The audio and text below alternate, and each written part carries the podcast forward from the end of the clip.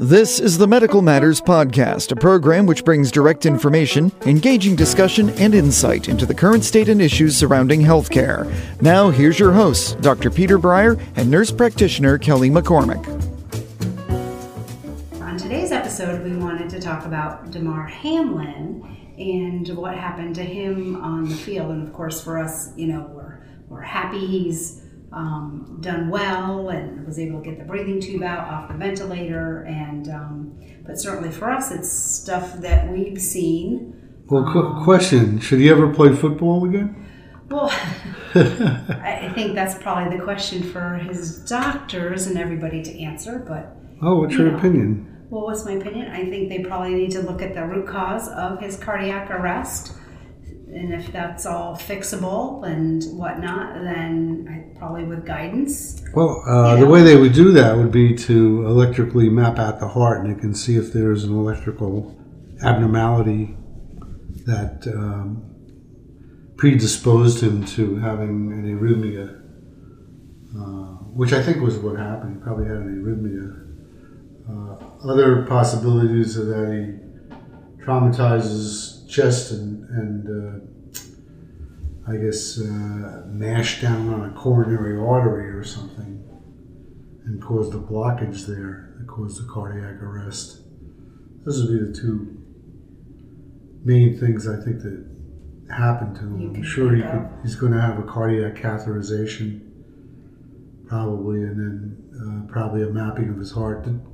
Because we don't know exactly what happened, whether his heart stopped completely or whether it was a arrhythmia, ventricular arrhythmia of some sort, or whether it was just a heart attack or something else.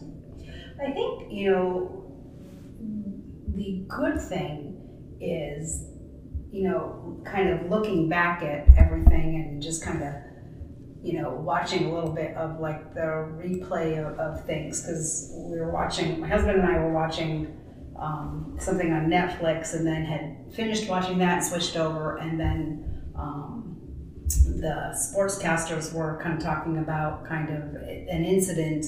And um, so that's when we kind of you know caught up to, to what was going on during the game. Um, i think it shows like how important it is and certainly for things you know like events and places and spaces to, to be able to maybe have some of that equipment like the defibrillator for him Oh yeah, well they had that on the um, field. in place, right? To to be able, you know, and in certain cases, you know, for something saved that's like life. right, the ventricular arrhythmia, you know, needs to be shocked, and so all the CPR in the world may not have, you know, um, necessarily benefited him. So you know, and it's amazing like how quickly then you they know, got on him, and, yep, and, people uh, were were on on the for for once The things worked well. they did. You know, the other thing that I think about is, you know, for me, like I spent many years working in the ICU and just as a nurse in general and um, participating in um, codes, you know, doing the CPR, the defibrillation, and that kind of thing. Mhm. You know, I think when you work in it, right, you're kind of used to it or you know maybe have some sense of i don't want to say numbness to Well, it, it's a clinical. thing Yeah, it's part of your job. You're you're performing a function or you're um, role playing. right Uh, the doctors are role playing. The nurses are role playing. They, they do the job that they're supposed to do, supposedly. yeah but you know i think about the like all the people all you know the teammates all the other kind of ancillary staff that are on the fields all the Well, yeah, you- media people on the fields all the people in the stands that are kind of 80,000 witnessing this event. And from their perspective you know kind of the emotional toll on them in witnessing what was, Oh, the, going on. the fans. yeah the fans. And just even you know probably you know the the media people the the ancillary staff you know the people that are you know worrying about, you know, Mhm. making sure they have enough water bottles or Mhm. the equipment's right or, you know, those kinds of things. Um, you know, because you don't think, you know, most of us don't go show up to a game to watch it and expect that kind of an event to happen. Unless you go to a NASCAR. Well, even then, I don't go there expecting that will happen. But it does happen quite a bit there. It does does happen, but Some people go for that, I think. yeah. So, But know, I don't just- think people go to a football game to, to expecting to see a bad injury or right, a life-threatening event. right. Yeah. So it is a post-traumatic stress uh, thing for the people who were there, Yeah, I and especially the people who were like you said more intimately involved, like the His ancillary, his teammates, the the ancillary ancillary staff there, staff, the coaches. team. the, the people who support the team, you know, the trainers and the whatever, even the traveling secretary. So, uh, you know, the thing is, is this was this possibly preventable? Do you think? I- it doesn't seem to it me that doesn't it seem was to preventable. me like it, it was. um, Right. You know, it just You happened, can't. and it happened so quickly, right? And and uh, Now, one thing they're talking about is doing prophylactic echocardiograms on everybody who plays contact sports. mhm. um, and that might be uh, worthwhile if it you know if it's cheap enough to do it. I think it would yeah, really, we, work in medicine. What what about that would be cheap? Nothing. By the time they, you know, the cost Well, of the the, school test for somebody to interpret it and all that, and you know, that's probably one of those things that probably the U.S. Preventive Task Force kind of looks at and says, you know, again, benefit versus burden. You know, is it, you know, well, if they get if they you could get the X- machine to interpret it, X number of you know things, and you know, out of a million, and you have one cardiac arrest, is Right. really you have worth one out of doing? Well, to that one person, it might be worth it. Absolutely. You always, you always feel that, right? Yeah, right. That's. I think that's that's natural to feel. And this is- way. Well, this what if is- it was me, or if- what if it was somebody I love? Yeah, what you know, and, and it's usually a young person who's otherwise pretty healthy Mm-hmm. congenital, some kind of congenital condition. But I mean, it's it's known that a blow to the chest can change the arrhythmia, the rhythm of the heart. So I mean, for many years we even used that when somebody went into a bad rhythm at times. We used to hit them on the chest, and that actually converted people to normal heart rhythm. I've seen, I saw it happen many times. So, uh, it's it's uh, if you're going to play contact sports, I guess you take some kind of risk that uh, something like this can happen. Even in soccer, I think the incidence of the uh, brain damage in soccer is underestimated. I bet with all the heading, all the heading that goes on in soccer. You know, Yeah, it's heading the ball. you know, you say that because, you know, as we're watching this and, you know, and I watched, you know, quite a few of the, the games um, from the World Cup that was just going on.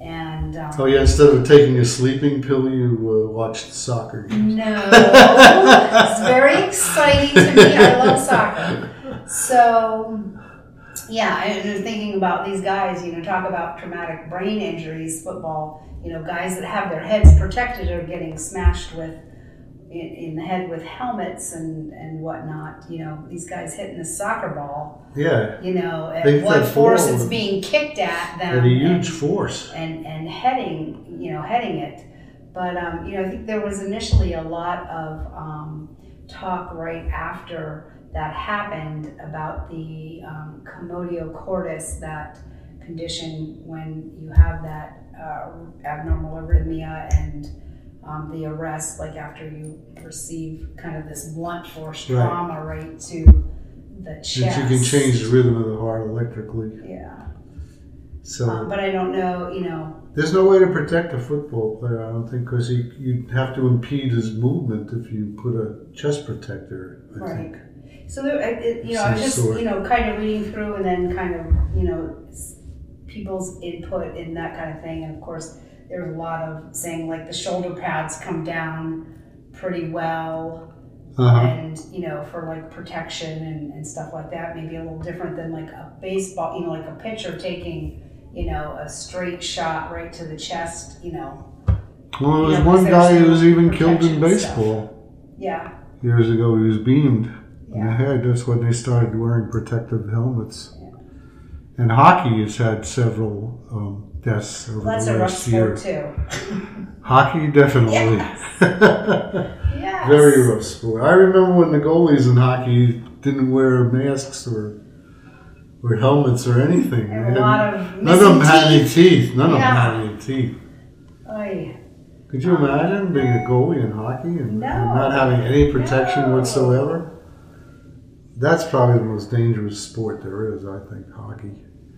It's, In a lot of they're- ways. They're all rough. So it's it's I think it's wonderful that, you know, from you know, certainly kind of the medical and medical slash neurological, you know, that he was attended to very quickly.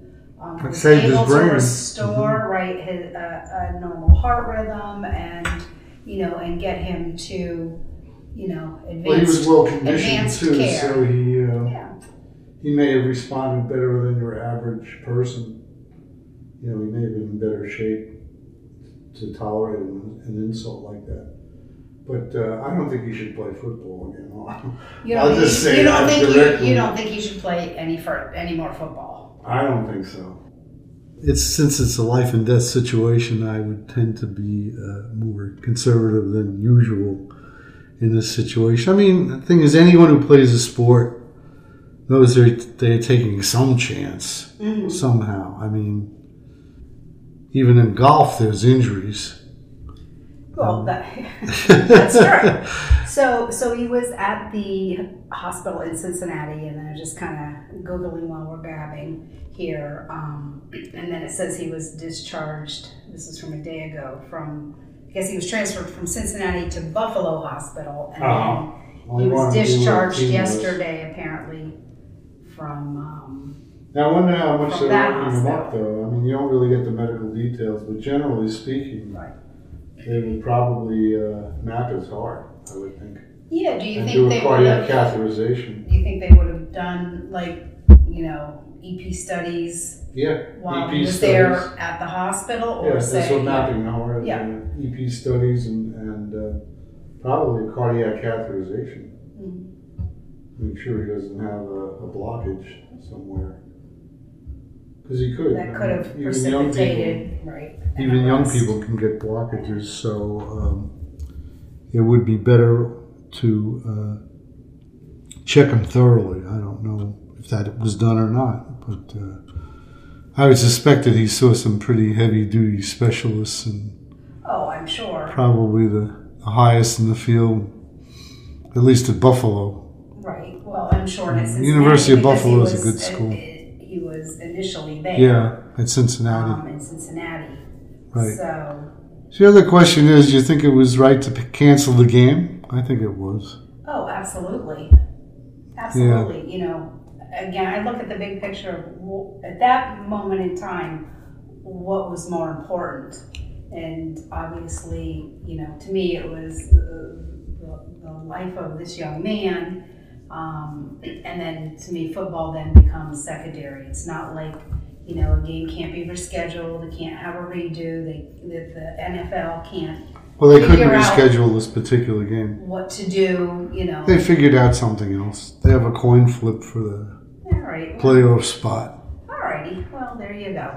Yeah, I think that Yeah. was fair. I mean, uh, I, I think I think it's I think it was the right and the respectful thing um, to do for for uh, Damar and his and his family and and and all of his teammates and everything. I, I couldn't imagine witnessing that and then having the NFL say, "Well, we need you to get back out on the field and Well, initially they- initially, the NFL wanted to re- play the game after a five or ten minute delay, but uh, and they usually do that for serious injuries. I mean, I remember when um, I don't remember what his name was at Penn State that got paralyzed.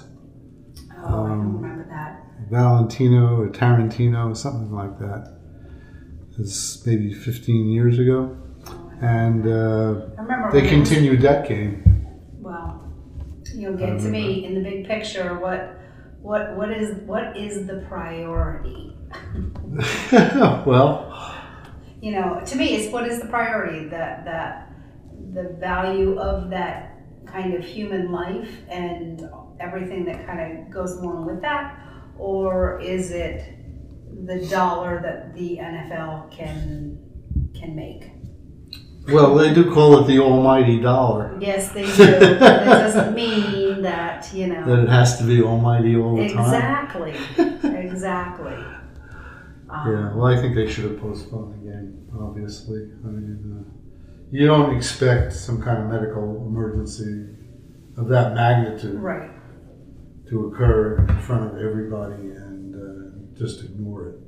So do you think like the people that like in the stands and, and that kind of thing, um, you know, like you think that like that kind of event then kind of pushes the kind of the collective people that were there or even the people that are like watching and that kind of stuff saying, you know, I think it's a good idea that I might sh- I should learn CPR.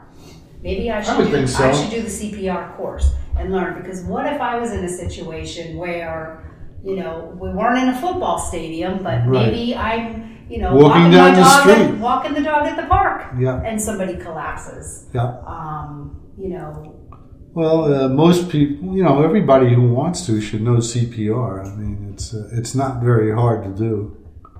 It changes. They change it periodically. they do through But- research and you know, kind of the best practices and stuff. And I, I mean, certainly, I mean, I just went through all of that um, just this past fall. Like 'cause you have to do it Uh, for the two- upteenth for the thousandth upteenth time. Yep, the upteenth thousandth time. Um, yes. So you know, and you have to do it. You have to do it every two years, and not that the guidelines necessarily don't change every two years. Right. Um, but The advanced course. There's two is. course. Is the So, basic course right, and the the advanced basic, course. which is learning the CPR and, And most you know, people should learn the basic like course. that. So we have to do the advanced course the basic course and then the advanced life support course. But then you're talking about, you know, just you know stuff that people are gonna have to worry about when they're working in well. That's if you have the medical field, machines and you know the you have a what the defibrillator medicines and all that stuff. and the medicines. But even during basic um, um, BLS, basic life support and stuff, that includes learning, you know, having the defibrillator and all of Mhm. that. when to defibrillate Yep. if you have a defibrillator. Yep. There aren't really too many around. There's some at shopping centers and airports. I think you, probably see them in shopping centers, schools, airports. Are they at schools? I guess they're Yep. at schools. Well, that's a good idea.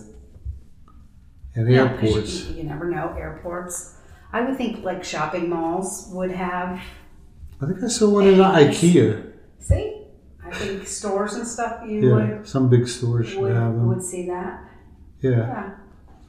that's a good idea. Well, it's amazing that they were on him so fast because they don't usually expect something like that at a football game. So it's amazing that they were so ready. Right. So Because quick. usually Yeah. hear complaints that the, the doctors were too lenient and sent them back, sent the guy back in with a concussion.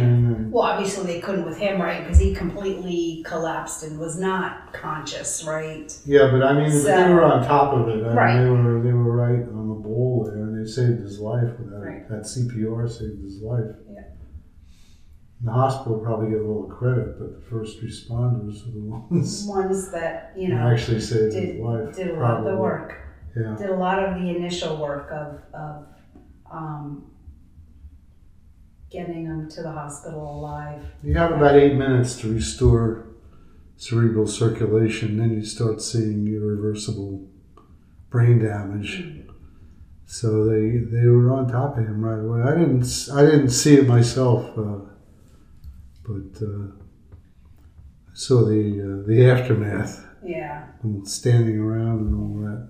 You know, it was interesting for me, like, you know, when you have the sportscasters and they're all kind of, you know, talking about the plays and stuff like that. So the one thing that hit me was, you know, really how stunned, like, the sportscasters that, you know, kind of do the whole game, talking here and here, and it was almost like kind of the shock of the whole thing, and then just very tongue tied and not really know what to say. And, Yeah, I guess they didn't you know, know, what to say. really hard, right? Because they're probably, they're doing that live, so they're there. They have to keep talking, right? You know, one thing they didn't can't do. have the dead air. You know, they can't be just sitting Right. there looking. They have to other. keep Somebody talking. You can't have dead air. That's right. You have to. Somebody Well, has to keep talking. One thing they didn't do is bring in a medical expert. Mm. And that's probably for the better. Because so much speculation is not Right. really good. But I they mean- consciously didn't bring in a medical expert to uh, discuss this during the on air thing because they had really no information whatsoever. Right. Like you said, it's all speculation. And even, you know, after that, when you kind of like, you know, kind of watch things like through, you know, online and everything, you know, again, a lot of, you know, speculation about what happened and, Well, I'm beginning to think you can't, you, you shouldn't trust anything you read online. well, probably. It's like uh, it's like everyone has a point of view of some sort. It's hard to get a non-point of view. Right. You know, I think obviously the, the you know the people that probably know best are you know the people that immediately took care of him on the field, and then when he got to the hospital, and again through the whole workup. Um, Well, you wonder is this uh, parents going to like not want their kids to play football? I mean, this is a pretty serious thing. I would think there's a good percentage of parents who aren't going to let their kids yeah, play I, I football think anymore. over, over the last you know I don't know how many years, ever 15 years years, there has been somewhat of a shift, right? Yeah, because there's that Of- CTE, the, right uh, of of the the, brain the- damage the and- banging of the head, and you know starting Yes, that when you're young and. the arthritis when you get old. And, Yeah, the, the damage really that your body suffers in, in in in the sport. Yeah. Yeah. So I think you know, community wise, I think probably seen some. It would be interesting to know from like some of the communities, right? The you know what that shift has been. Do they find that less kids and and maybe see a shift more to kids playing more like flag football? Yeah, flag football is a fun sport for, for kids that are young, but uh, it's not a contact sport per se, so you don't really get into the The banging nitty heads. gritty banging of heads. I I think they wear they wear wear helmets. I'm not sure. I don't know if they do or not. Maybe they Maybe do. they don't. I don't know. I just in forget. case they I get- saw a game get the other knocked couple of months ago, but I didn't. I don't remember If you saw. if they were in helmet. I, I now that I think about it, I don't think they were. Okay. So it's just a flag.